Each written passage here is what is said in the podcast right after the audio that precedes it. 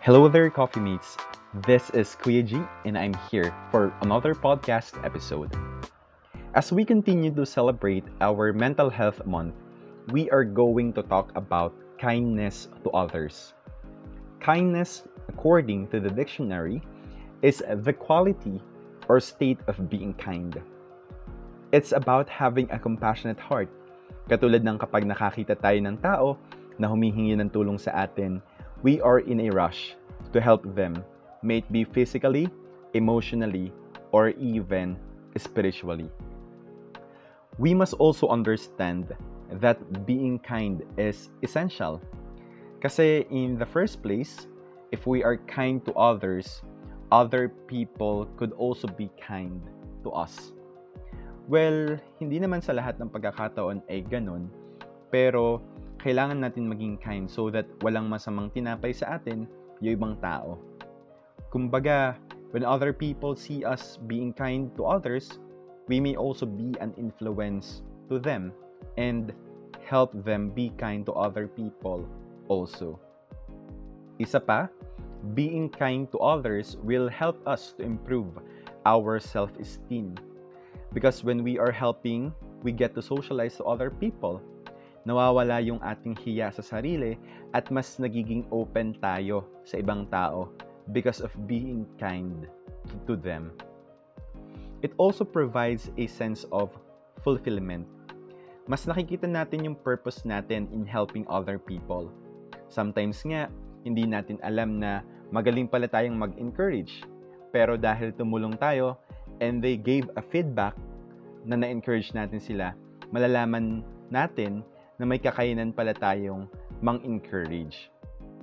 Now, in what ways can we show kindness to others? Well, we can show kindness to others by simply asking them kung kumusta ba yung naging araw nila or kung kumusta ba sila personally. Because from that, they will know na mayroong tao na nandyan, laging handang makinig we might not be a helping hand for them, pero yung simpleng pakikinig, it is already a great help for them. Isa pa, we can also be a helping hand for them. Sa panahon na kapag sobrang down na nila, we can encourage them and be a safe space for them. Napakahalaga sa isang community na mayroong safe space. That's why we must be one of them. Yung tipo na kapag walang-wala na silang malapitan at mapaglabasan ng sama ng loob, alam nila na mayroong silang safe space na mapupuntahan. We can begin cultivating kinder communities by being an influence to our community. Let us start being kind in our home and then bring it out in our communities. Yung simpleng pag-volunteer kapag may mga disaster or relief operations is a way to help our community naalala ko nga yung ginawa last year. Yung community pantry. It started from one place and influenced a lot of places to do the same thing with the same purpose, which is to help our kababayan who suffers a lot from the effect of the COVID-19 pandemic.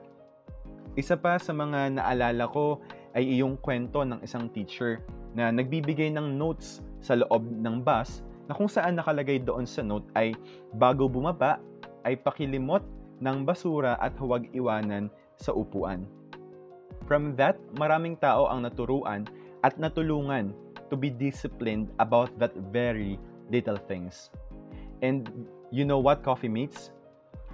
During the height of the pandemic in early 2020, over 5,000 Filipinos experienced mental health concerns which led them to overwhelm the crisis lines of the National Center for Mental Health or the NCMH.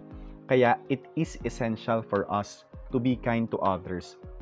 We may not be available 24/7, but the assurance we can give them na nandito lang tayo in case they need us is a great help for them. I also want to give credits and appreciation sa Mental Health PH. Alam nyo, coffee mates, what I've shared in this episode is my answers in the Mental Health PH hashtag Usap Tayo session last night, October 20. So please, coffee mates, do support them. Mental Health PH is a community that really help people to have a safe space and community that will help them about their mental health. Also, hashtag Usap Tayo is a regular tweet chat about mental health happening every zeros of the month from 7 p.m. to 8 p.m. So please do join the tweet chat by using the hashtag hashtag Usap Tayo. And together, let's zero the suicide cases and the stigma against mental health. And that's it for this episode. I hope may natutunan kayo. And if you do, please follow and share our podcast para mas marami pa ang makarinig at matuto and for us to have more podcasts like this. At maraming maraming salamat sa pakikinig. Lagi mong tatandaan, sapat ka at mahalaga ka. Kapit lang kapatid, better days will come. Hanggang sa muli, paalam.